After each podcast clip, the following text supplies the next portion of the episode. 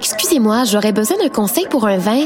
Je cherche un vin surprenant, jeune, avec une finale émergente. Ah, je travaille pas ici, madame, mais ce que vous cherchez, c'est le festival Vue sur la Relève. Ah, je ne connais pas celui-là. C'est un festival qui va avoir lieu du 9 au 20 mai à Montréal. Il y a du théâtre, comme la pièce Petit crime contre l'humanité, de la danse, de la musique. Wow! Il y a aussi des parrains de soirée, Karim Ouellette, Valérie Blais, Gazeline. Le tout en collaboration avec Québécois. Je vais en prendre deux bouteilles. Mais madame, je travaille pas ici. Pour les billets, allez sur vuesurlarelève.com. 60 minutes de bonheur et de pas de danse. Ça se passe tous les samedis à 14h sur choc.ca avec votre émission du coup qui vous transporte sur la scène électro d'ici et d'ailleurs. Cannes Football Club, 100% foot, 100% débat, 100% Montréal. Voyage au bout de la nuit, c'est ton émission d'ambiance nocturne sur le Nightlife Underground montréalais. Découvertes musicales, chroniques culturelles et idées de sortie pour divertir tes nuits urbaines. Voyage au bout de la nuit, c'est l'émission nocturne de choc.ca. Eh, j'ai un plan pour voir et écouter des shows gratuitement toutes les semaines. Le studio, c'est le podcast live de choc.ca. Toutes les semaines, retrouvez le meilleur de l'alternative musicale québécoise pour une session live et une entrevue. Vous pourrez suivre l'émission tous les mardis à 17h30 en vidéo direct sur le Facebook de choc.ca et en audio sur le site internet de la station.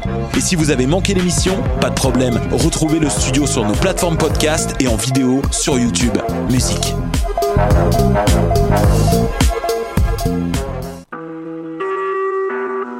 Vous écoutez Choc pour sortir des ondes.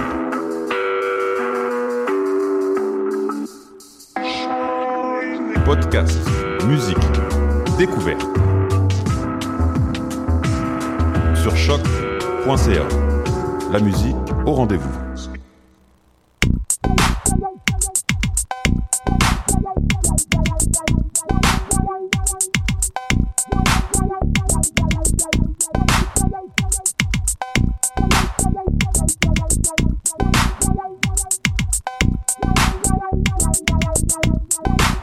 Bonjour à tous et bienvenue à cette édition 135 de Pop en stock. Mon nom est Jean-Michel Bertium et je préfère vous aviser immédiatement que je suis présentement plein de café.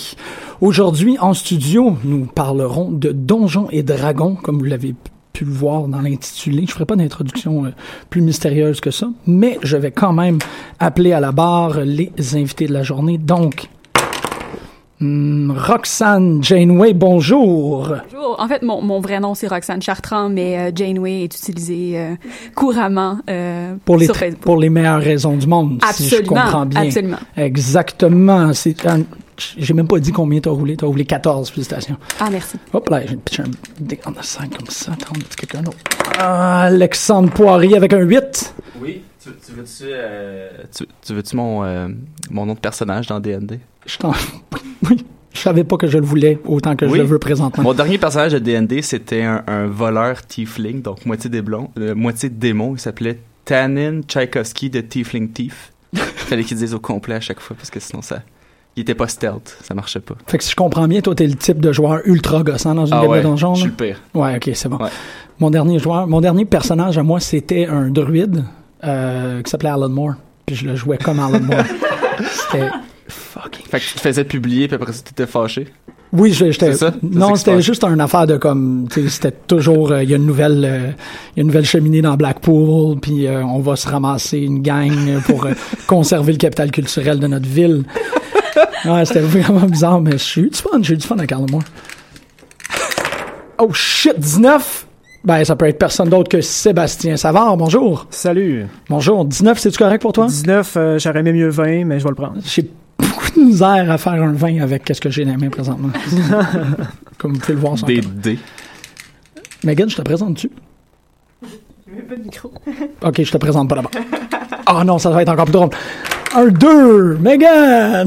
Allô? J'ai même pas de micro. Non, c'est une blague. Et attends. Ah, c'est... Oh, oh. On s- ok, on s'entend que le dernier, Ça marche, ça marche. la dernière personne euh, invitée à la table, combien que ça me prend pour qu'on puisse l'annoncer? 21. Ouais, ok, c'est pas pire ça. Je sais pas, c'est quoi ton ici, man? Ouais, c'est ça. T'es quoi ton ici? Bon, ici, ça va être 15, mettons. Ah ben là, ok. On va l'avoir le 15. On le pile, le 15. C'est 15 pour Christopher Chauncey. Bonjour. Salut, ça va bien. Et bonne fête. C'était ta fête. euh, Bien gentil, Oui. merci. La tienne aussi, en fait, c'était pas longtemps. euh, C'est un mensonge. Ah, ben, c'était la fête à ma mère hier, que je peux saluer d'ailleurs. Euh, Bonjour, euh, Madame Savard. Ouais, en très fait, c'est, étrange. euh, c'est plutôt Gaétane Racine, son nom. Madame Racine. En plus, il est divorcé. Ah, bon. On crée des malaises, ok? Pas vraiment, parce que c'est la fête de mon père aussi. Fait que 4 avril, euh, toujours des relations un peu bizarres avec les béliers. Hein. Je pense qu'il y a beaucoup d'anniversaires en avril. Je vais lancer ça comme ça. Je pense que c'est un mois fertile aussi. Mhm. Je peux-tu aussi plugger la fête de ma mère la semaine prochaine? Je t'en prie. Je t'en prie, absolument. Vas-y. Mais bonne fête, maman. Euh, coup de théâtre aujourd'hui, ce n'est pas une émission sur D&D, c'est une émission sur les anniversaires. Une heure qu'on souhaite les anniversaires de tout le monde. C'est malade, c'est carré. J'espère que vous allez aimer ça autant que nous autres. Euh, non, en fait, aujourd'hui, comme on le disait, euh, c'est une émission sur Donjons et Dragons, puis une petite, c'est une petite introduction que je trouvais qui était quand même assez intéressante. Euh, historiquement, on sait que Donjons et Dragons a été, euh, existe depuis 1973, mais euh, il y a quand même des événements qui sont venus avant que je trouvais qui étaient intéressants de souligner. En 1969, c'est le moment de la rencontre entre euh, Gary Gygax et euh, Jeff Parent. Ils se sont rencontrés à Gen Con. Et Gen Con, pour les gens qui le connaissent pas, c'est probablement une des conventions les plus euh, savies de l'industrie. Il y a beaucoup qui se fait par rapport à San Diego Comic Con, mais Gen Con, c'est vraiment un lieu privilégié qui existe depuis très très Pour le longtemps. tabletop gaming, d'ailleurs. En fait, c'est l'endroit pour... C'est la mecque du tabletop Ouais, gaming. vraiment, là. Ah, c'est qui fête son 50e anniversaire cette année, si je ne m'abuse. Eh ben, bon. abuse-toi tant que tu veux. Je m'abuse, je m'abuse. Mais, euh, ouais, non, c'est ça. Et c'est- c'était au début un- une, des, en fait, c'était une convention pour des gens qui faisaient des simulations euh, de militaires. En fait, Gen Con, c'est Geneva Tactical Convention ou un truc de la sorte.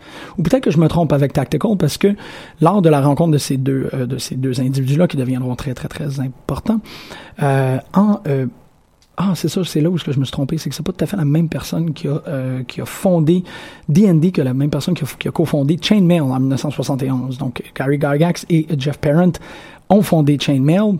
En 1973, il y aura la création, suite au départ de Jeff Parent, de TSR, qui est euh, Tactical Studies Rules.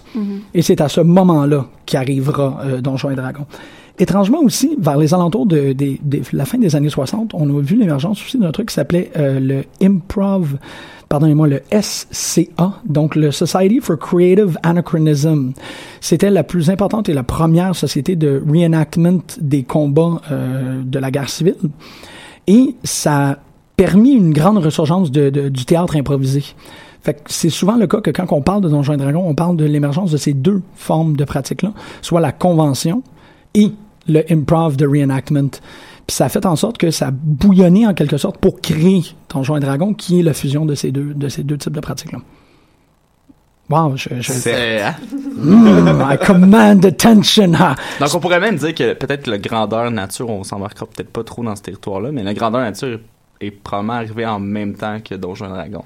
Ben, le grandeur nature de Mais de- de- fantaisie de- est venu ouais. plus tard, mais Ouais. le grandeur nature, on met, on met de Mais la, petite on- puis on la, fait la semblant qu'on... peut-être que des gens qui ont commencé à y penser à peu près en même temps, mais la guerre ça pognait plus euh, dans les années 70, fait qu'ils ont attendu un peu. euh, Ben, c'est que c'est encore aussi, euh, il faut que tu rajoutes que vers la fin des années 60, début des 70, il- début des années 70, il y a la ressurgence de Tolkien sous l'égide de toute la communauté des Burn Boys puis des, des hippies.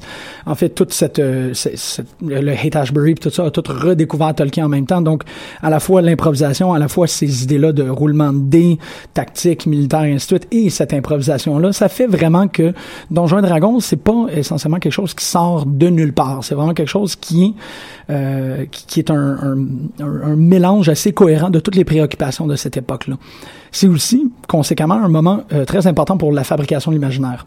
Je pense qu'on en parler énormément de cette idée-là, d'un rapport qui existe entre un imaginaire euh, conscient, si on peut dire, ou un, imaginaire fabriqué. Et cet imaginaire fabriqué, je trouve que c'est un concept qui est vraiment intéressant parce que on a euh, cassé beaucoup de sucre sur le dos de Donjons et Dragons vis-à-vis le fait qu'on disait que la jeunesse serait serait tellement en immersion dans un monde fantastique qu'il ne pourrait plus faire la distinction entre réel et fiction. C'est ça qui a fait comme toutes les, crises de suicide, c'est ça qui a amené tout, le mouvement de Satanic Panic auquel je vais revenir plus tard. Mais il y a quelque chose de fondamental dans Donjons et Dragons, c'est cette idée-là d'une construction d'une réalité et d'un imaginaire. Cette construction-là fonctionne de manière à augmenté. Puis là, je, je suis en train de faire une introduction comme si les gens savent pas véritablement de quoi je parle, mais je pense que tout le monde à la Oh, je pense que oui. sont au courant que j'ai pas besoin de dire qu'il faut que tu roules des dés pour avoir des. Euh, y- y- ça, ça, allez, allez lire Wikipédia avant que vous avez besoin de- d'une introduction. Je suis vraiment pas la meilleure personne pour euh, pour faire une introduction de Donjons et Dragons, puis en même temps faire une introduction sur Donjons et Dragons, ça prendrait une heure au complet, puis vous autres voulez tout parler. Euh, ce que je voulais essentiellement aussi mettre sur la table, c'est cette idée-là d'une d'un d'un développement de la créativité puis un développement de l'empathie. Euh, je trouve que c'est un aspect qui est rarement souligné, mais qui, est, qui prend de plus en plus d'importance euh, à ce qui a trait des recherches académiques autour de Donjons et Dragons. Pour les gens qui voudraient aller explorer ça, je me suis dit que je le mettrais en conclusion, mais je vais le mettre tout de suite parce qu'on arrivera, on va peut-être arriver un peu short à la conclusion. Il y a euh, actuellement un des plus importants colloques sur euh, les euh, sur les jeux, les RPG, si on peut dire, qui s'appelle le Living Games Conference, que vous pouvez aller voir livinggameconference.com. Ça, euh, juste aller regarder les programmations, c'est ça a l'air extrêmement stimulant, ça a l'air super super euh, euh, érudit, puis moi ça m'a fait, ça, m'a- rendu ça, ça m'a rendu la recherche pour l'émission vraiment vraiment plus agréable. Donc pour récapituler, c'est très rapide, l'improvisation, la création de chainmail et aussi comme tu disais Tolkien. Euh, ça, ça fait essentiellement le tour de, de, la, de la génétique initiale de Donjons et Dragons. Les ingrédients sont là. Exactement. Mais avec ces ingrédients-là, il faut qu'on soit capable de faire plus. Et euh, une des personnes qui fait plus avec beaucoup d'ingrédients, c'est Chris. Bonjour. ah, t'as-tu vu ce segway-là? Tellement beau. J'ai-tu réussi ce... Euh, ouais, de dextérité. Oui, je l'ai eu. En Et- plus, euh, en plus, c'est, c'est pertinent ce que tu viens de dire parce que Ah, merci. Ce que, ce que moi je veux, ce que moi je veux dire aujourd'hui, ce que, ce que je voulais parler aujourd'hui, c'était surtout justement du rôle euh, du maître de donjon en fait, qui est comme le, un peu le game master dans Donjon Dragon. C'est lui qui va euh, mettre les balises pour le monde dans lequel les joueurs y jouent. Euh, puis à chaque fois qu'il y a une action qui se prend, c'est lui le mur contre lequel va rebondir cette balle-là. C'est lui qui va donner justement une réaction à cette action-là et euh, qui va relancer les joueurs dans euh, justement avec leur euh, leur jeu de rôle au fur et à mesure que, que l'ajout se, se fait. Euh, donc il y a plein de bonnes raisons pour jouer à D&D. Bon, c'est une activité sociale, une narration émergente, tu peux faire pas mal tout ce que tu veux, une super grande liberté d'action, euh, puis tu roules des dés dans un monde fantastique. C'est exceptionnel, sauf que pour moi, ce qui m'a vraiment vendu à cette idée-là de D&D, c'était être un DM. Ouais. Ouais. Tu dois être un très bon DM, en fait. Ben, j'ai commencé à DMer quand j'avais à peu près 14 ans. Hi. Puis je viens d'avoir 28, fait que ça fait la moitié de ma vie que je suis DM maintenant. Wow. Ça en dit peut-être beaucoup sur ta personnalité. euh, c'est sûr que ça en dit beaucoup sur une personnalité. Euh, T'es peut-être un dominant plutôt que soumis. Ah, intéressant. Bon, J'aime où l'émission s'en va. J'aime beaucoup ça. ça. Non, mais c'est On a parlé de nos mères, mais non, on parle de- d'hommes, d'hommes seuls. D'où vient cette vocation? Mais tu sais, ça, je suis devenu designer de jeu aussi avec le temps. C'est peut-être à cause de ça. Who knows? Mais euh, essentiellement, ce que je voulais dire, c'était ce qui, ce qui différencie euh, Dungeons and Dragons de justement tous ces autres jeux tabletop-là, c'était justement que c'était à travers les descriptions du DM qu'on voit puis on entend le monde dans lequel on joue. Puis c'est celui, c'est lui aussi qui va nous dire euh, la réaction à chacune de nos actions. en fait. C'était comme les le, le, le gros différenciateur, c'est vraiment le DM versus d'autres jeux. Euh, puis c'est cet idéal-là du DM que depuis Donjon Dragon, j'ai l'impression qu'on essaie euh, constamment de recréer dans Mhm. euh, toute autre forme de jeu, que ce soit tabletop ou euh, en jeu vidéo. Euh, particulièrement, particulièrement en jeu vidéo, on va essayer de donner un horizon d'action aux joueurs de plus en plus grand avec, bon, euh, tous les jeux maintenant sont open world. là. on essaie Ouais. justement de, donner l'illusion que tout est possible dans les mondes qui sont créés digital. Euh, mais il n'y aura jamais la flexibilité narrative contrôlée du DM, euh, soit sa capacité à improviser face aux actions des joueurs, qui permet une immersion, une immersion fictionnelle qui est nécessaire pour que le joueur y incarne bien son rôle dans Donjon Dragon. Euh, bon, fait que je- bon, rapidement, je vais plugger Janet Murray avec Hamlet on the Holodeck. Ouais. Mhm. qui, bon, elle, justement, proposait que, comme, l'idéal, justement, de la narration dans les jeux, c'était dans Star Trek avec le holodeck, parce Oui. que tout était permis soudainement, tu sais, tout réagissait euh, par rapport aux actions que, le- que les, les gens du euh, Starship Enterprise prenaient dans le holodeck. Euh, mais euh, voilà, fait que les jeux maintenant, ils essaient toujours de vendre un peu comme le DM et ses capacités à travers le- des, des médias digitaux. Euh, c'est aussi devenu un emblème du geekdom, un peu le DM. Euh, c'est aujourd'hui c'est comme un symbole de la culture geek, particulièrement pour les jeux. Puis on peut le voir justement, on va en parler tantôt. Euh, Roxane va en parler, mais euh, l'émergence d'ém- d'émissions sur Twitch puis sur YouTube de de gens qui jouent à Donjon Dragon live, euh, notamment Critical Role. Il y a aussi Roleplay, puis ici au Québec il y a les appendices. Les appendices, en fait, ouais, qui Mhm. font une émission sur euh, Donjon Dragon euh, au Randolph de Rosemont euh, une fois ou trois mois, peut-être. Je pense qu'il y en a une bientôt. Ça devient, ouais, il essaie Ouais. de faire ça plus régulier. Ouais. C'est la gang des Tu Games. Ouais, euh, avec des ouais. invités des fois, là, des humoristes, des comédiens, peu importe. Là. Fait que c'est ça, c'est, c'est de vendre justement. euh, ben, en fait, c'est devenu un emblème du geekdom, de- du fandom, en fait, de, de tout ce qui est comme culture geek, j'ai l'impression, parce que c'était comme un des premiers euh, événements, en fait, l'émergence de Donjon Dragon dans les années 70 qui a fait que les gens.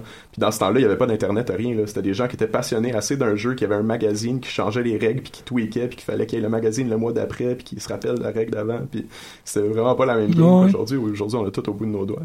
C'était des vrais fans, tu sais. Mais la dynamique fonctionne aussi de la même manière. Si, si tu me permets, l'idée, je trouve ça super intéressant. J'avais jamais vraiment conçu ou, ou imaginé en quoi est-ce que la figure du DM est vraiment importante dans, le- dans l'univers du geekdom. Mais toute cette idée-là d'une, d'un, demi-urge sur ton propre univers, tu sais, tous ces termes-là qu'on entend de plus en plus avec le headcanon, tout ce qui est, euh, tout ce qui est canon, tout ce qui est pas canon, ou tous les trucs que tu intègres, ou les fan théories, tout, c'est quand même des manipulations qu'on fait avec nos objets de fandom, mais qu'un DM fait avec un univers diégétique précis.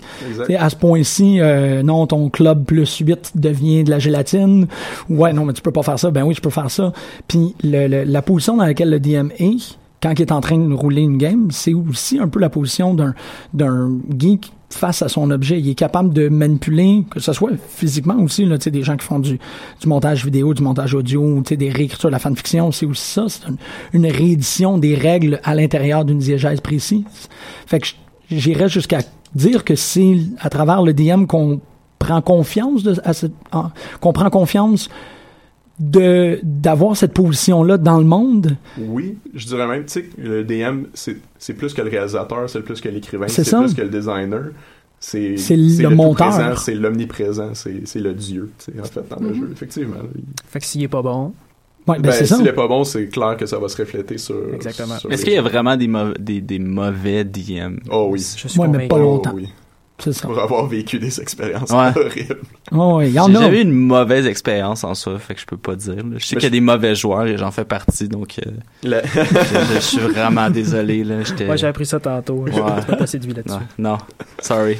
C'est que la clé d'un bon DM, en fait, c'est de comprendre que le, le but, c'est que tes joueurs aient du fun, Mhm. outre les règles. Parce que les règles, genre, c'est sûr qu'il y a des gens qui vont être à cheval dessus, puis, euh, facilement, il y a manière que les joueurs, ils en sachent plus que toi des règles et tout. Oui, oui, oui. Mais un bon DM va manipuler un peu, genre, contourner les règles quand que il sent qu'il y a un moment poignant qui pourrait arriver si euh, ce moment stressant-là euh, arrive. Par exemple, euh, si je veux pas qu'il ouvre la porte, même si normalement la porte en bois, ça prend, mettons, un, un jet de 12 de force pour le- la briser, ça se peut que arbitrairement dans ma tête, je l'ai mis à 18 parce que je sais que genre il y a un orc qui s'en vient puis ils l'ont entendu puis que ça met un moment de stress. Mhm. C'est le fun, ça. Ouais. Fait que c'est ça aussi, tu sais, cette réactivité-là est, est impossible à avoir avec un jeu qui est prescripté ou Mhm. un jeu vidéo.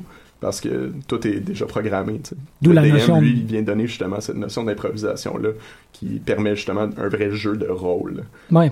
Le RPG, comme on le connaît maintenant dans les jeux vidéo, c'est essentiellement un système de règles qui est, qui est comme découlé de Donjon Dragon, mais tu joues semi un rôle, entre guillemets, là, dans le sens que tu incarnes un personnage, mais tu viens pas à avoir à agir, à improviser ce personnage-là dans des situations euh, narratives, ou, ou Bah, du moins jamais d'une manière où est-ce que tout est permis. Ouais. Mais en- je- trouve que tu poses une bonne question là parce que euh, je- prendre un exemple sais, euh, on the side là, mais prendre Mass Effect par exemple. Je sais qu'il y a des gens qui vont jouer. Il y a plusieurs types de joueurs de Mass Effect là, mais tu sais si t'es catégorises, tu peux dire comme il y a une personne qui va jouer Shep euh, Shepard, soit, mais je dis Shep parce que soit euh, man Shep ou femme Shep, peu importe, euh, qui va le jouer cohérent avec l'alignement, Ou il y a des gens qui vont jouer comme ben là au- aujourd'hui je suis baveux, demain je vais être gentil puis tout, puis là ton chef il est comme juste totalement bizarre dans ses stats. T'as 100% raison. Puis c'est, là qu'en fait que je, que je dis, mais tu as toujours comme 4-5 options, puis t'en Ouais. choisis une dans ces 4-5 Ah, là c'est vrai, pour, vrai. pour suivre cette path-là. Mais t'as raison en fait que justement c'est, ce qu'on essaie de recréer, c'est cet idéal du DM là. Absolument, On essaie justement de faire comme si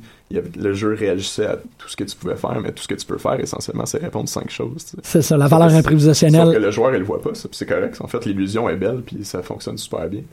Fait que, Mais ben le- voilà. à ton avis, le développement des, des, des trees, c'est pour arriver à un point où ce que tu finis avec 64 choix, puis tant qu'à avoir 64 choix, c'est comme si t'en avais assez pour laisser cours Ouais, à une ben, improvisation. c'est- ben, c'est ça. C'est sûr que euh, dans ces 64-là, il y a assez pour plaire à presque tout le monde, Ouais. mais dans ces 64 choix-là, ça veut pas dire que c'était le meilleur choix pour la situation le plus le fun au moment où est-ce que ça a été fait. Puis ça, c'est juste un DM qui est là en train de lire la situation qui pourrait vraiment le dire. Ouais.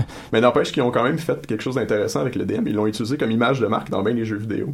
Fait que, Ah. comme pour comme contourner le- genre le pour, pour justement renforcer l'illusion à travers le jeu vidéo, il y a des jeux comme Knights of Pen and Paper où ok, c'est un super bon jeu en fait PC où euh, tu joues entre guillemets à Donjons et Dragons, c'est un RPG, puis tes quatre personnages qui sont tes quatre combattants, ils sont sur une table, euh, genre devant une table, puis derrière la table, il y a un DM qui sont en train de leur raconter l'histoire, puis les monstres sont toujours derrière le DM quand tu te bats contre. Ah. Fait que tu sais, ils ont comme uti- on, on utilise l'image du DM dans les jeux vidéo justement pour renforcer cette illusion-là que, que tout est permis. Il y a aussi Guild of Dungeoneering, qui est un jeu euh, un peu plus euh, où est-ce qu'on utilise le DM comme mécanique en fait.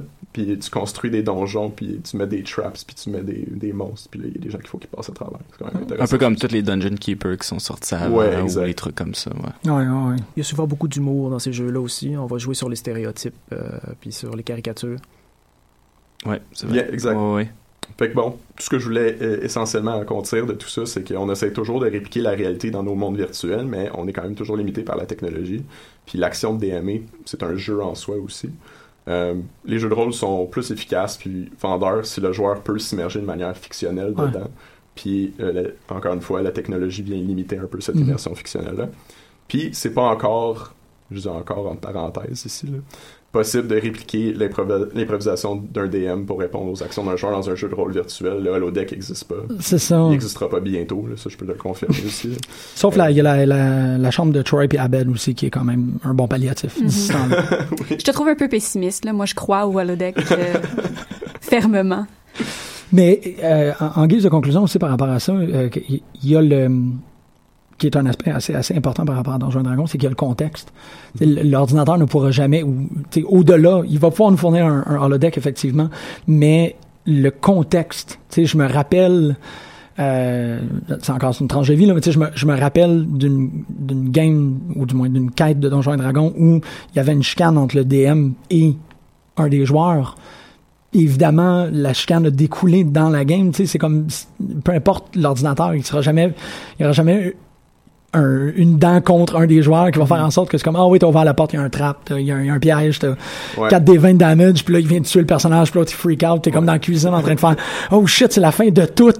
Sais, ça, ben, peut-être, euh, peut-être dans un contexte c'est la dimension expérientielle, genre Ben oui, c'est ça. tactile, genre d'être capable de rouler des dés puis d'être devant quelqu'un qui est obligé de réagir à ton action. Ça, c'est, c'est une absorption qui se fait là, genre dans, on est super dans l'histoire. Je me rappelle des gens qui ont crié, qui ont tapé sa table comme dans une game de, de Donjon Dragon, sais, puis moi je fais jamais ça en jouant à un jeu vidéo, en jouant à un autre tabletop. Sauf quand tu joues contre Alexandre, parce que. Ah, apparemment que c'est un, Ouais, c'est un joueur difficile. Mais je DM ces temps-ci puis je tape des points, fait que c'est pas mieux là.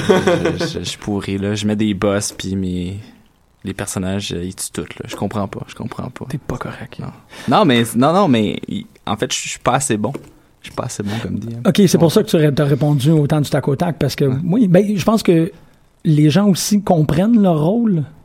Euh, Ouais, moi, il y a je toujours le maître de jeu qui sait pas qui est pas bon. C'est ça. Les maîtres de jeu qui savent qui, euh, qui peuvent être meilleurs. Ouais. C'est deux, deux différents. j'ai beaucoup d'imagination, mais je suis trop gentil, moi.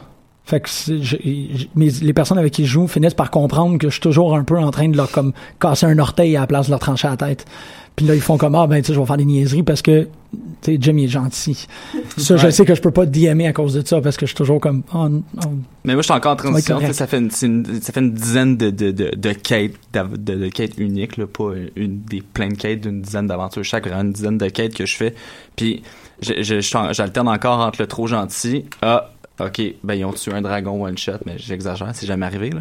Puis ah ben là je vais je vais je vais me forcer un peu là, il me semble que c'est trop facile, puis finalement il y a comme deux personnes qui sont inconscientes, puis je suis comme OK, je voulais pas faire ça. Fait que je c'est un, c'est un équilibre euh, c'est un équilibre à Atteindre. à atteindre éventuellement. apprendre à danser. c'est ça. Tu sais, j'imagine que toi, Seb, t'as plus d'expérience que moi en tant que DM, en tant que, ouais, J'ai euh, j'ai beaucoup de mauvaises Oui. expériences Oui. qui sont accumulées. Puis c'est très intéressant d'ailleurs de voir parce que moi j'ai commencé jeune, j'avais une chimie de groupe euh, dans mon coin du lac Saint-Jean. Quand j'ai déménagé, j'étais au cégep de Jonquière, puis là, oups, on jouait pas du tout de la même façon. Fait que j'ai eu un choc culturel euh, véritable là-bas parce que nous autres on jouait euh, à la bonne franquette, on faisait on avait pratiquement pas de règlement, là. on faisait du, R- du RP juste d'un combat, puis on se tiraillait. Pas de grid, puis, pas de combat grid base, ben non, c'est correct. ça. Fait que ouais. quand j'ai quand, quand j'ai appris finalement les, les, les vraies règles, ben là j'ai fait comme ok, euh, c'est c'est pas aussi hot que que dans notre salon. Fait que selon moi c'était une mauvaise game, ça n'était peut-être pas une, mais encore une fois c'est toujours euh, les, les, joueurs ont différents euh, objectifs, ils ont différentes façons de jouer. Si tu prends n'importe qui tu les mélanges tout en même temps, puis tu euh, let's go, on commence. C'est là que les, la, la recette pour avoir une mauvaise expérience est là. Oui. Fait qu'il faut savoir s'il y a beaucoup, ben, mettons, des parties dans des conventions euh, où ce que n'importe qui va arriver là. Ben, le maître de jeu, je pense qu'il faut qu'il offre une expérience de convention. Il faut qu'il prenne un petit peu la, la façon que le monde joue de façon générale, Ouais. qu'il offre ça. Hmm, Ou du moins qui, qui commence en offrant ça, puis qui tranquillement y ajoute au répertoire aux joueurs Ouais, aussi. oui, qui ça- s'ajuste justement au- Qui, qui apprennent que, ah, ok, ben je peux jouer en fait roleplay au lieu de juste jouer Power Ouais. Gamer aussi. Genre, t'as même C'est pas- exactement ça que j'allais dire tantôt, c'est qu'il n'y a pas nécessairement de mauvais DM, mais s'il n'y a pas de synergie entre la manière dont le groupe veut jouer et la manière dont le DM est habitué de- Ouais. de, de mener ses parties, c'est sûr que ça devient difficile et ça devient plate pour un et pour l'autre éventuellement. 100%. Euh, fait que, tu sais, si jamais, euh, tu sais, un groupe veut faire du gros roleplay, puis le DM est plus ou moins à l'aise avec ça, clairement, ça, tu sais, ça va être un petit peu nul pour l'un et l'autre, dans Mhm. le fond. Fait que ça prend une synergie de groupe. Être malléable. Parlant Voilà. synergie, attends. Oui, effectivement, c'est à toi, Captain Janeway, euh, qui est venu nous parler de probablement l'expérience la plus synergique qui existe actuellement en ligne, de ce que j'ai cru comprendre parce que je connais pas Critical Role. Absolument, absolument. En fait, moi, c'est drôle parce que mon, mon, mon entrée dans le monde de Donjons et Dragons s'est faite pas mal avec Critical Role, en fait. Euh, J'avais toujours voulu jouer quand j'étais plus jeune, mais il me manquait une grosse partie euh, pour jouer à Donjons et Dragons, c'est-à-dire euh, des amis. Ça a l'air un peu triste dit comme ça. ça a l'air un petit peu triste dit comme ça, mais euh, ben, c'est un peu difficile de trouver un, un groupe de gens avec qui tu te sens à l'aise, justement, de jouer. Et bon, faire du roleplay, c'est difficile, ça rend vulnérable. Et donc, ben, il faut trouver le, le groupe de gens avec qui le faire. Et euh, donc, Critical Role, pour moi, a été vraiment la porte d'entrée. Et donc, pour ceux qui savent pas euh, ce que Critical Role est, en fait, c'est euh, c'est un, un stream, donc euh, un groupe de de- d'acteurs, euh, d'acteurs, de voice actors, dans le fond, qui euh, jouent à Donjons et Dragons une fois par semaine depuis deux ans en ligne sur Twitch, euh, Twitch, Twitch, euh, sur le site de Geek and Sundry, qui est la compagnie de, de, de Day et Will Wheaton. Et donc, euh, ce groupe de voice actors-là se connaissent euh, depuis avant, avant la partie. Et ils jouent ensemble depuis maintenant. En fait, ça fait quatre ans. Et euh, bon, c'est ça. Ils se rencontrent à tous les jeudis soirs, jouent euh, à, euh, à Donjons et Dragons live sur Twitch euh, devant maintenant. On, on est à peu près, je te dirais, 30 000 à regarder ça Wow. chaque semaine en live, plus les, les, les diffusions euh, par la suite. C'est rendu gros, du gros. Euh, je 300 me 000 souviens views encore. sur YouTube par vidéo à peu près. Absolument. 300 000 personnes. Ouais. Euh, je me souviens, je me souviens, moi, j'ai, je regarde Critical Role depuis le tout début. Je me souviens, euh, on était super excités quand on était 1000 connectés en même temps à regarder Critical Role. C'était super excitant. Puis, euh, il, il est arrivé euh, le jour où, euh, parce qu'à un moment donné, il, faisait des giveaways, il donnait des, des, des, des prix à chaque fois qu'il y avait 50 personnes de plus. Et il y a eu un moment où, ben, rendu à 30 000 personnes, si tu le fais à toutes les 50 000, euh, les 50 personnes, ben, c'est pas super lucratif euh, de faire des giveaways à toutes les 50 personnes. Donc, euh, Critical Role est devenu vraiment un gros phénomène. Euh, au début, il était sept personnes, donc c'est, c'est en fait huit personnes. Euh, c'est une grosse, grosse game. C'est beaucoup. Gérer huit joueurs en même temps. Euh, Il y a des gens qui sont partis. cinq, fait que, tu sais, Cinq, ouais, exactement. Donc, euh, à 8, c'était c'était un, un petit peu intense. Euh, Il y a des gens qui partent. Il y a euh, Ashley Johnson qui a été qui a fait la voix de Ellie dans The Last of Us, qui elle a eu un contrat euh, pour euh, jouer dans Blind Spot. Donc, elle tourne à New York. Donc, elle est là un peu à temps partiel. Donc, en gros, il y a six voice actors relativement connus qui ont été dans des jeux euh, Resident Evil, euh, Overwatch, World of Warcraft, euh, qui sont là et qui jouent à à chaque semaine.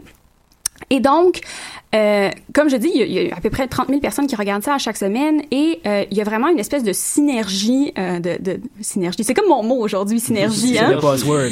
Ouais, c'est mon buzzword de la journée. Euh, Il y, a, il y, a, il y a une espèce de communauté qui s'est créée autour de Critical Role et c'est devenu vraiment plus qu'une simple game de Donjons et Dragons.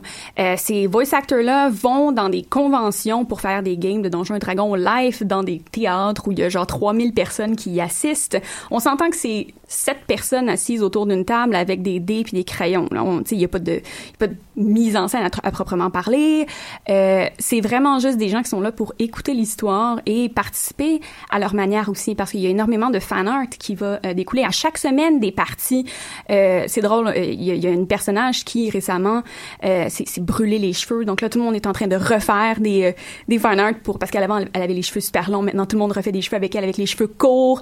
Puis ils- ils introduisent un peu ce fan art là dans euh, dans le roleplay parce que en fait au départ euh, l'actrice qui joue Keelit qui qui euh, qui est celle qui s'était brûlé les cheveux voulait pas que son personnage ait les cheveux coupés mais finalement à cause du fan art a décidé de l'intégrer dans l'arc narratif.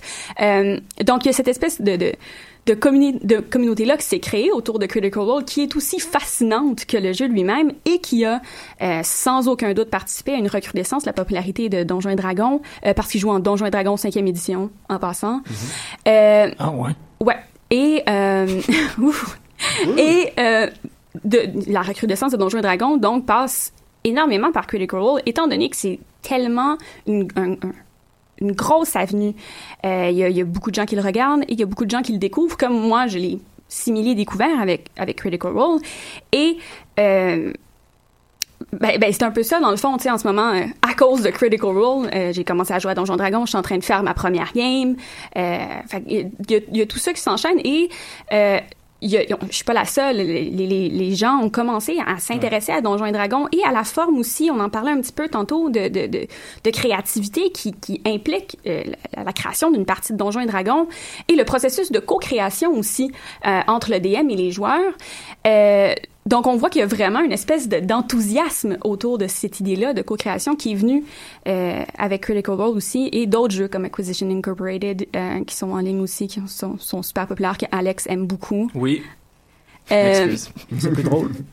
Oui, c'est- plus drôle. C'est plus drôle parce que moi, moi, euh, on en parlait avant l'émission, mais euh, mon, ben, c'est pas mon problème, je m'en fous là. Je veux dire, comme tout le monde peut aimer ce qu'il aime, mais moi, j'aime pas personnellement. En fait, j'aime pas Geek and Sundry en général, donc je m'excuse à l'avance. Euh, mais j'aime pas, j'aime pas Critical Role parce que je, je trouve ça un peu trop, euh, je trouve ça un peu trop power gaming à mon goût, personnellement. C'est le message qu'il va envoyer aussi. euh, Pardon? C'est le message qu'il envoie. Oui, c'est t'es ça. vu, tu vas montrer une façon de jouer, et les gens vont dire comme, ok, c'est comme ça et pas autrement. Ouais. Ah, c'est ouais. peut-être un peu dangereux. Mais en fait, Power peut- le power gaming, c'est vraiment- de penser que c'est ça qui peut se passer. ça. là. OK. Mais le power gaming, c'est adhérer aux règles euh, coûte que coûte. Il n'y a pas vraiment de marge de manœuvre. Ah, mais ça, c'est f- ça, c'est faux. Dans Critical Role, là, tout est du Mais- homebrew. Matthew Mercer invente ses propres règles. Tu peux pas... Non, non, non. non. Euh, Non, a écouté non, non, non. toi, pas vraiment. Fait Moi, j'ai va, écouté euh, les 90 épisodes presque deux fois chaque. C'est genre Je sais, 500 tu le heures dis à chaque fois qu'on change de D&D. Ben, il faut que je te le Je le rappelle. sais. Il faut que je te le rappelle. Mais j'aime j'aime mieux j'aime mieux l'humour puis euh, le, le- Mais c'est le- super drôle, le- Critical Role. Oui, mais Acquisitions Incorporated c'est hilarant. mais, mais en même temps, c'est ça, toute cette idée-là, Power Gaming, parce que ça, ça, ça connecte à quelque chose que Chris disait que je suis pas 100% certain. Il me semble que dans l'introduction du Dungeon Master Guide, comme premier ou deuxième paragraphe, il est écrit que le Dungeon Master doit ou peut, peut ou doit délaisser les règles quand ils enfreignent au plaisir de la partie. Absolument. C'est ça, c'est bien, Ah oui. c'est bien. C'est écrit genre dans le deuxième paragraphe. C'est ouais. écrit genre this, this rule book is more of a guideline. C'est ça, exactement. Ça, c'est, c'est Ce qui compte, c'est l'expérience de jeu et non pas les règles en tant que telles. Tu sais, il, il présente vraiment les règles comme étant un ensemble, une espèce de, de, de, de cadre dans lesquels on peut inscrire une partie, mais euh, encourage fortement les. DM à les délaisser. Euh, On a le droit de tricher. Oui. Oui, c'est ça qui est très intéressant C'est vrai dans Critical Role. On voit jamais les jets de dés, en fait, de, de tout le monde. Ah. Parce que des fois, euh, je suis sûr que Matthew Mercer, il, il est capable de justement jauger là, c'est quoi la situation actuelle, qu'est-ce qui va faire le plus d'impact, non seulement genre chez mes joueurs, mais chez les téléspectateurs maintenant. Mais il y a aussi, ce qui fait aussi, quand c'est des décisions super importantes, genre quand un, un- un personnage meurt et qu'ils font, Matthew Mercer a intégré les une règles. photo. Exactement. Il a intégré euh, des, il a inventé des règles de, de, de euh, comment t'appelles ça, résurrection. Mhm. Euh. Quand un personnage meurt, donc ils peuvent, les, les, les ces, ces, ces party members peuvent faire une espèce de rituel pour le ramener à la vie en, en donnant des espèces d'offrandes à, je sais pas, aux, aux dieux, j'imagine. Et euh, quand euh, il fait un, le, le, le, le, le, la- le rôle final, il prend une photo et la poste sur Twitter en live, juste pour être certain que tout le monde va pas y dire ah ouais t'as juste gardé le personnage en vie parce que c'est ta blonde. Ah, ouais, ok. Parce qu'ils ils se sont fait accuser. Donc, il- Matthew Mercer est en couple avec une des personnages euh, dans, dans le jeu. Donc, il se faisait souvent accuser de- d'être un petit peu plus soft avec elle pour garder son personnage en vie. fait qu'il a commencé justement à prendre Mais des photos quand c'est des décisions Ils se sont fait accuser à un moment donné de, de favoritisme envers certains personnages, carrément, à Oui. ce point-là. Ouais, ouais. Ben, les gens sont, Les- sont très intenses. T'as un fandom, là, Ouais. fait que- On est sur l'Internet. Tout est problématique. On est sur Ça, l'Internet. Il y a même, euh, il y a même des gens qui, euh, en fait, il y a, il y des gens qui pensent que Critical Role est arrangé. Et comme tu dis, le- les jets de dés servent à rien. Donc, c'est vraiment juste comme un. Que c'est prescripté, là. Exactement. Ça, euh, c'est c'est démenti Ouais, à, à- à pas. 100%. Je pense pas que c'est. Je pense que ce serait plus c'est fait. difficile de faire ça. Honnêtement, ce serait vraiment plus difficile d'être prescripté et de garder quand même l'espèce de feel de jeu de rôle, d'improvisation. C'est des acteurs de voix, pas des acteurs de profession, tu sais, comme euh, devant une- genre une caméra, là. C'est pas tout le Ouais. monde qui... Ouais, c'est ça. Oh my god, c'est ça qui est arrivé, peur. je m'en entendais pas. Ouais, mais les gens se, ré- se réapproprient énormément ce genre de truc-là. Je me souviens, il y a eu une bataille, justement, je parle toujours de Keyleth, euh, mais euh, son, son personnage est un peu perdu dans la vie. Il y a des gens qui sont, euh, qui sont allés sur Twitter et qui ont, ils ont accusé l'actrice de faire du queer baiting parce que, ben, elle, flirtait un peu avec d'autres personnages féminins parce que, tu sais, elle, elle cherche un peu et les gens ont comme pris ça super à cœur Ah, que ouais. ce personnage-là Wow. essaye d'explorer un petit peu sa sexualité. Puis sont allés l'accuser de faire du queerbaiting, puis ça a parti comme une espèce de conversation, puis les gens prennent ça au Faut sérieux. dire là. que c'est une conversation qui est chaude, genre, dans tous les médias possibles, dans Absolument. tous les fandoms. Absolument, absolument, aussi, absolument. Espérons qu'on avance. Ouais, c'est ça. euh, ce que j'ajouterais, en fait, euh, sur ce que tu as dit tantôt, en fait, ça fait quatre ans que ces gens-là jouent ensemble, Mhm. puis c'est incroyable à quel point ça rajoute euh, à la qualité de la production.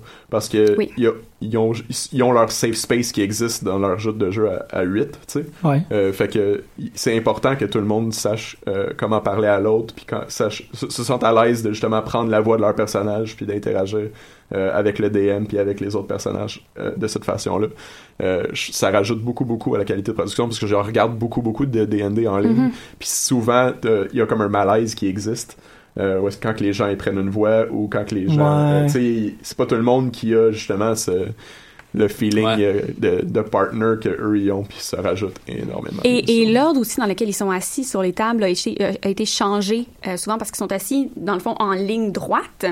Qu'ils sont assis un à côté des autres, donc pas en rond. Mhm. Euh, puis au début, ils ont fait plusieurs essais parce que justement, la manière dont, tu es assise avec la personne à côté de toi va influencer euh, la dynamique que- qu'il y a entre les personnages. Donc ceux qui sont assis plus proches vont forcément plus interagir ensemble. Évidemment. Fait que, exactement, ils ont fait plusieurs, euh, plusieurs essais, ils ont changé un peu les gens de place jusqu'à temps que ça fonctionne bien.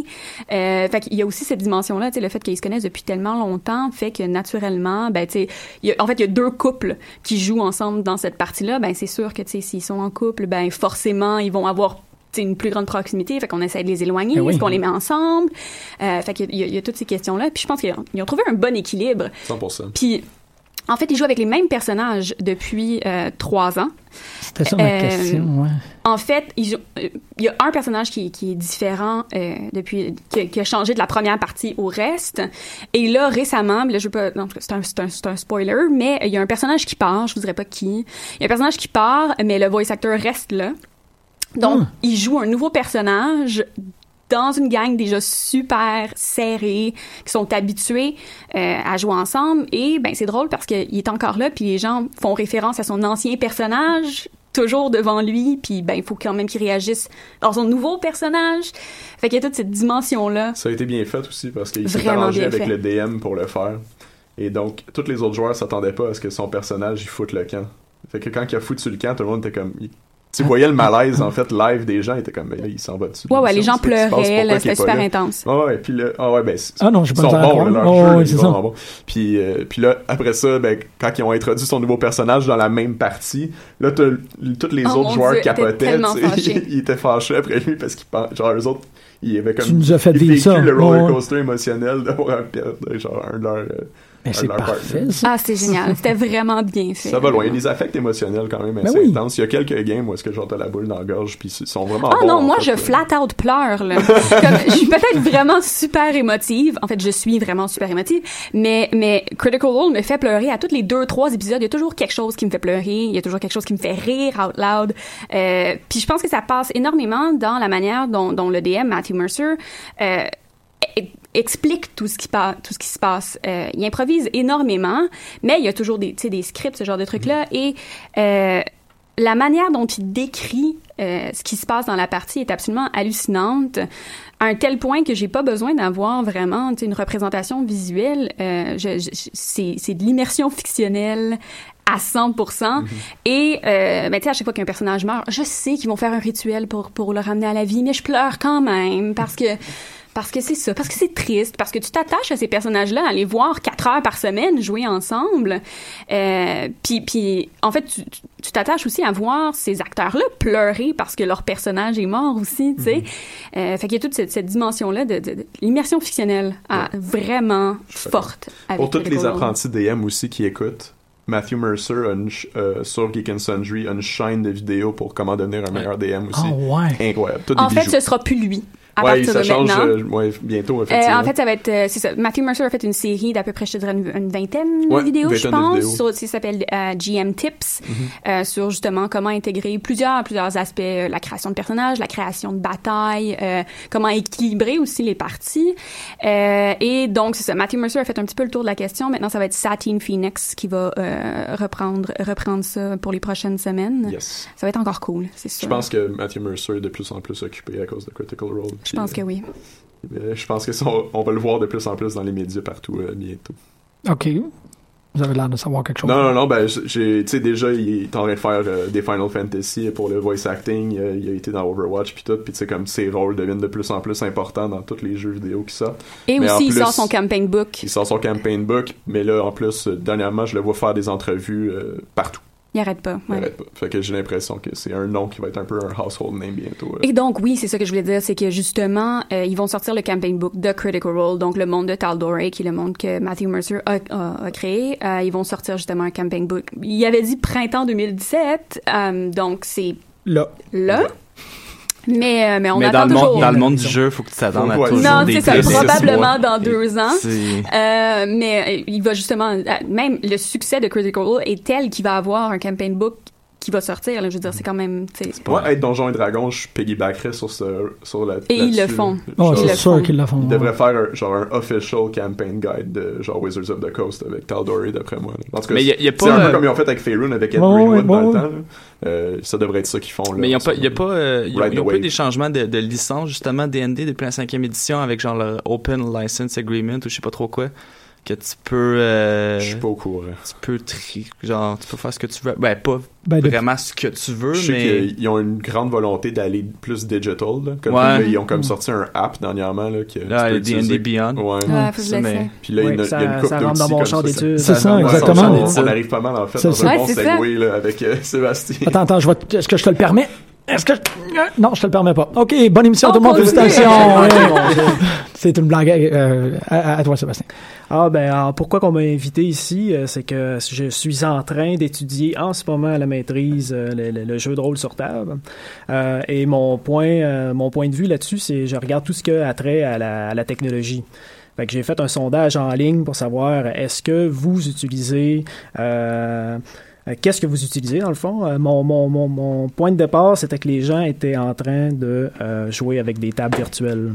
Donc, euh, si euh, par après, euh, je me suis rendu compte que, eh bien non, les, les tables virtuelles, c'est vraiment pas euh, quelque chose qui est en train d'être euh, vraiment euh, généralisé. Par contre, les gens sont très ouverts à la technologie. Euh, dans mon échantillonnage, j'ai à peu près euh, 300 euh, répondants, euh, d'à peu près un petit peu partout dans le Québec. ça va de, de- la plupart de, mon, de mes gens sont de 20 à 30 ans. J'ai beaucoup d'expérimentés là-dedans, fait que c'est bon. J'ai pas juste comme des, des, des personnes qui ont juste passé là pour répondre à mon sondage.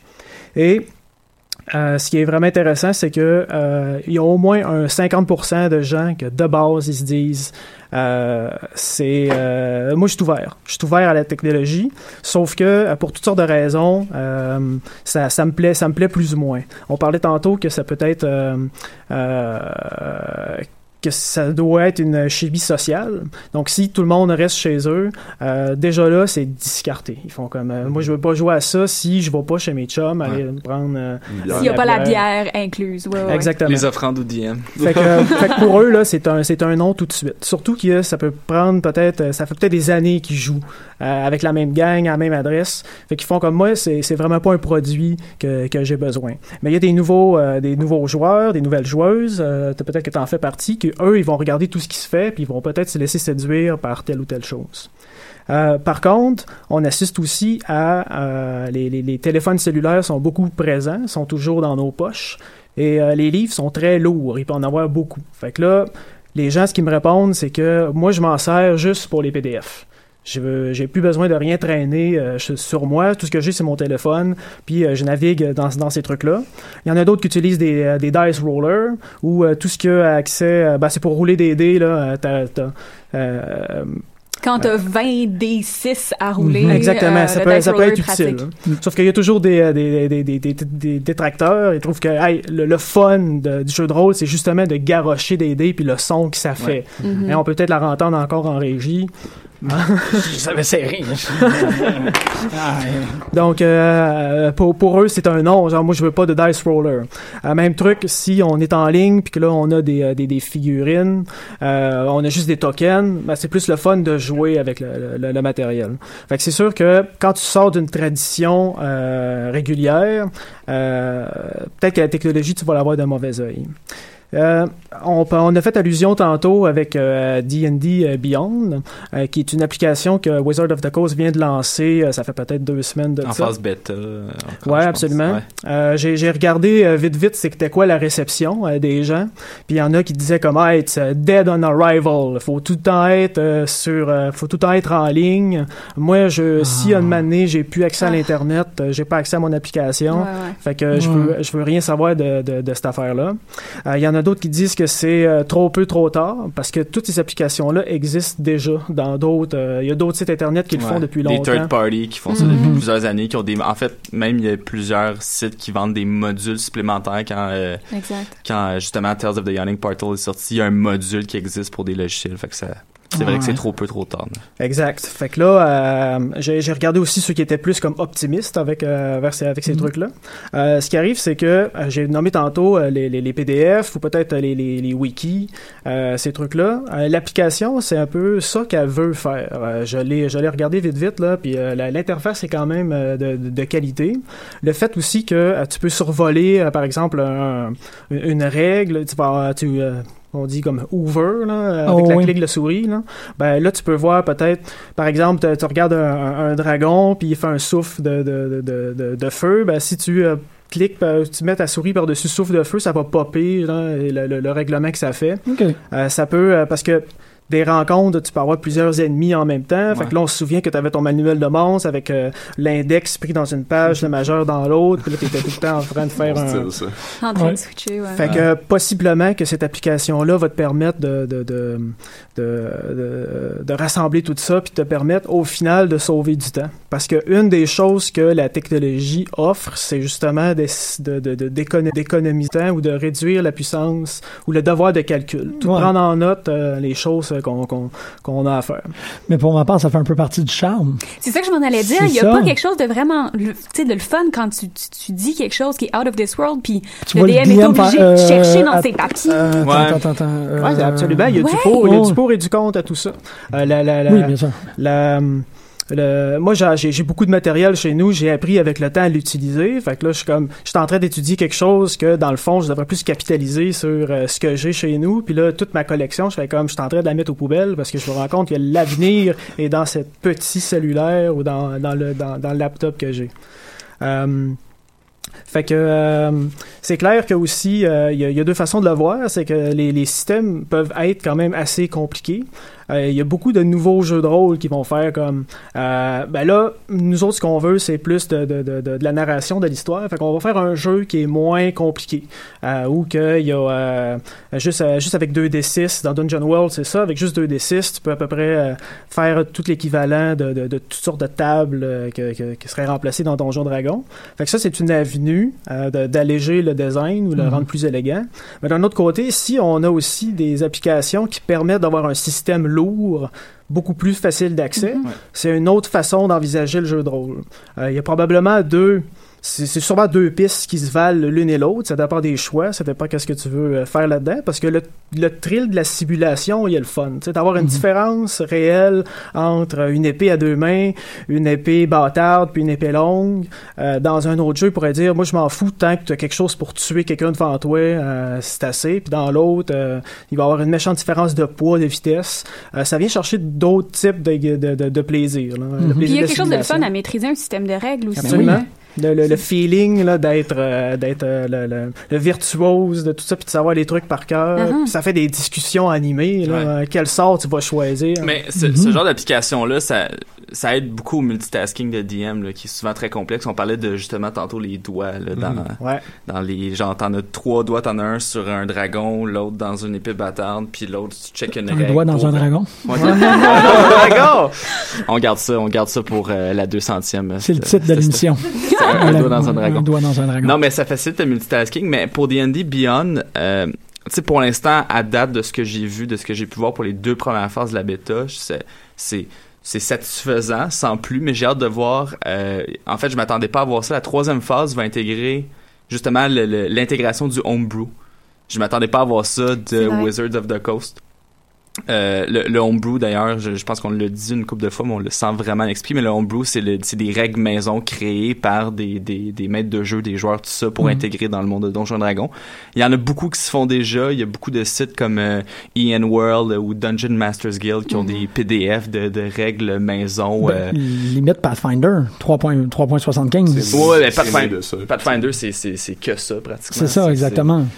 Euh, mais oui, c'est ça. Il y a énormément de règles, mais euh, souvent c'est pas, c'est pas testé. euh, ben, tu sais, c'est du homebrew, fait que C'est testé-ish. c'est testé ish. Et on va mettre l'accent sur le ish. J'ai, vu des trucs euh, des fois qui Le sont. danger aussi avec euh, sursimplifier les règles, c'est que les joueurs aient plus l'impression qu'ils sont en train de jouer un rôle qui est vraiment qui est vraiment unique. Ouais. Euh, c'est en fait euh, ce qui a, ce qui a détracté beaucoup de gens avec la quatrième édition, où est-ce que Absolument. ils ont essayé de, de vraiment rendre ça un petit peu plus tactical gaming, euh, puis tout- toutes les classes se ressemblaient un peu, où en fait le- les choix de spécialisation étaient, étaient relativement non Mhm. existants. Euh, et donc euh, ça, ça fait qu'il y a beaucoup de gens qui ont comme crié au fait que ben j'ai plus l'impression de jouer une personne unique dans un univers, j'ai l'impression de jouer un guerrier comme tous les autres guerriers en fait. J'ai fait totalement partie de cette vague de, joueurs-là où ce que je me retrouvais. C'est peut-être juste une impression, je ne sais pas à quel point est-ce que les gens ont, mis le doigt là-dessus, mais ça revient rejoindre ce que vous dites les deux. J'avais l'impression que Donjons et Dragons, après avoir été aussi influent sur la culture du jeu, avait comme renversé de polarité puis commençait à être influencé par le jeu. Puis j'avais j'avais vraiment l'impression de jouer à Donjons et Dragons via World of Warcraft. Et puis c'était comme un sentiment de ah là je Ben, c'est sorti, c'est, c'est à peu près à la même époque. C'est ça. D'ailleurs, c'est, Ouais, on c'est voit ça. vraiment l'influence du. Tu sais, c'est vraiment plus comme petit jeu vidéo casual, ben quick, euh, merci, bonsoir, puis ça finit là. là. Puis c'est drôle parce que c'est pas du tout, on, on l'a souligné quand même à plusieurs reprises dans l'émission, c'est pas du tout la direction à laquelle Donjons et Dragons s'est rendue ou prenait ou est en train de prendre actuellement, elle, elle est beaucoup plus, comme tu, tu disais, Critical Role, c'est des épisodes de 4 heures. Je veux En moyenne, de- des fois, ça va jusqu'à 6 heures. c'est ça, ça prend le, le long souffle pour une game de Donjons et Dragons. On, on décrit le manque d'attention, on décrit toutes ces idées-là actuellement par rapport au, au support technologique, comment c'est en train d'influencer notre rapport euh, à, l'activité. Mais c'est pour ça que Pathfinder a été créé en même temps aussi. Ben oui. Pathfinder, c'est une réaction à la- à l'annonce de la quatrième édition. C'est non, merci, bonsoir. Nous nous autres, on fait 3.5 amélioré. C'est ça, fais-moi pas quelque chose de plus facile, fais-moi pas quelque chose de plus court, fais-moi pas quelque chose, tu sais, c'est comme, c'est pas ça qu'on va chercher mhm. quand on joue à Donjon Dragon. Mm je trouve ça très intéressant parce que la, réaction, même si on n'avait pas défini ces aspects-là au jeu initialement, la réaction du public à la V4 a, comme cimenté des caractéristiques d'une partie ou d'une joute de Donjons et Dragons parfaite. Euh, tu peux pas faire une game de 1h25. Ça. Ah mon dieu, bonne chance. Ça avait été pensé aussi la quatrième édition pour être justement encore sur les plateformes virtuelles. Il y avait un projet qui n'a jamais abouti. Il y a eu beaucoup de, de, de, de promesses okay. obtenues là-dessus. Je pense que ça s'appelait Dungeonscape ou avec tout, il y avait. The, Indian Insider. Ouais. T'étais supposé d'avoir justement ça, le, ta figurine là, dans un, dans, à l'ordinateur. Tout ce que se fait à peu près Roll20 puis Fantasy Grounds euh, en ce moment, ça avait été pensé euh, à l'époque euh, de, de la quatrième édition. Et, et à ton avis, est-ce que ça serait peut-être plus fonctionnel si on essayait moins de convertir le jeu au grand complet à l'univers virtuel et qu'on utilisait une stratégie qui est peut-être plus réalité augmentée?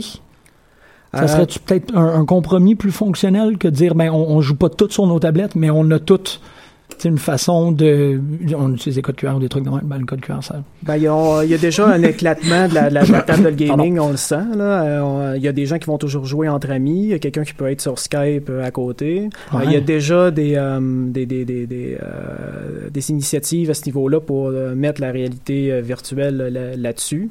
La technologie est peut-être pas encore là. Mais euh, je pense que ça se ressemble. là. À à- auss- aussitôt que tu dis que euh, t'es plus seulement entre amis, t'es dans une, une autre catégorie à part. Puis là, ben, on, on, on navigue là-dedans en ce moment. Je pense que Wizard of the Coast euh, réserve une longueur euh, de retard de sécurité. Ils vont regarder ce que Roll20 font, ce que Fantasy Ah, Ground ouais. font. Ouais. Puis euh, ils vont plutôt contribuer avec eux plutôt que de maintenant être le premier à l'avant-garde. Ouais. Euh, ils font beaucoup maintenant aussi du playtest. Euh, on parlait de le, Mhm. le homebrew, là, Ouais. c'est parce que les gens le demandent et ils sont, euh, ils sont à l'écoute de, de, de leurs fans. Donjon Dragon appartient pas vraiment à quelqu'un, c'est un phénomène qui appartient à tout le monde. Euh, donc, ils essayent de guider ce monstre-là euh, du mieux, du mieux qu'ils peuvent. Magnifique conclusion. J'aurais pas pu Wow. dire mieux. Wow. Merci énormément, Sébastien. On euh, conclut rapidement vos classes. Chris, tu jouerais quoi? Moi, là, là? Là, là. Euh, un cleric. Sébastien? Un magicien, mais super gentil. Captain Janeway? En ce moment, je joue un paladin. Alexandre? Ah, Wizard, là. Non, un, un Sorcerer. Oh, c'est pas n'importe quoi, ça. Parce que Wizard, c'est un peu plus. euh, c'est un, érudit, tout ça, mais un Sorcerer, là, c'est un. Ah ouais. C'est un. C'est un. C'est un connard de première. Ta mère a couché avec quelqu'un. Hein, que quoi? Ta mère a couché avec quelqu'un d'important puis t'as des pouvoirs. Genre. Ma mère a couché avec Jim Dark Magic. Et Megan? Euh, t'as déjà dit cleric, moi c'est ça que je joue d'habitude, mais je vais dire rogue. On peut Parce que mon dernier cleric, je l'ai monté comme un rogue, puis ça marchait vraiment pas. Il s'appelait Chris and Joel. Oh, yes! All Il marchait, ça marchait. Ça marchait, ça marchait. Ça marchait correct, là. Oh, ouais. Puis il y a personne qui a dit fighter, ça fait que je vais faire le fighter. Il fallait un peu que je le fasse. Barbarian. Ouais, Barbarian. Ouais. Ok. Je sais pas. Ouais, ok. Pourquoi pas. Des Merci totems puis des enfants. énormément pour l'émission. Vous avez été fantastique. Merci aussi aux auditeurs. On va aller écouter euh, Dead Wives et leur skit sur Dungeon and Dragon. On vous souhaite une excellente semaine et popez bien comme du monde, tout le monde. Galstaff, you have entered the door to the north. You are now by yourself, standing in a dark room. The pungent stench of mildew emanates from the wet dungeon walls. Where are the Cheetos? They're right next to you. I cast a spell. Where's the Mountain Dew? In the fridge, duh! I want to cast a spell. Can I have a Mountain Dew? Yes, you can have a Mountain Dew, just go get it. I can cast any of these, right? On the list? Yes, any any of the first level ones. I'm gonna get a soda. Anyone want one? Hey, Grim, I'm not in the room, right? What room? I want to cast magic missile. A room where he's casting all these spells from. He hasn't cast anything yet. I am though, if you'd listen. I'm casting magic missile. Why are you casting magic missile? There's nothing to attack here. I'm attacking the darkness. fine, fine. You attack the darkness. There's an elf in front of you. Whoa! That's me, right? He's wearing a, a, a brown tunic, and he has gray hair and blue eyes. No, I don't. I have gray eyes. Let me see that sheet. Well, it says I have. Well, it says I have blue, but I decided I wanted gray eyes. Whatever. Okay, you guys can talk to each other now if you want. Hello. Hello. I am Galstaff, sorcerer of light. Then how come you had to cast magic missiles? you, you, you, you guys are being attacked. Do I see that happening? No, you're outside by the tavern. Cool, I get drunk. There are there are seven ogres surrounding you. How could they surround us? I had Mordenkainen's magical watchdog cast. No, you didn't. I'm getting drunk. Are there any girls there? I totally did. You asked me if I wanted any equipment before this adventure, and I said no. But I need material components for all my spells, so I cast Mordenkainen's faithful watchdog. But you never actually cast it. Roll the dice to see if I'm getting drunk. Yeah, you are. Are there any girls there? Yeah. I did though. I completely said when you asked me. No, you didn't. You didn't actually say that you were casting the spell. So now there's ogres, okay? Ogres?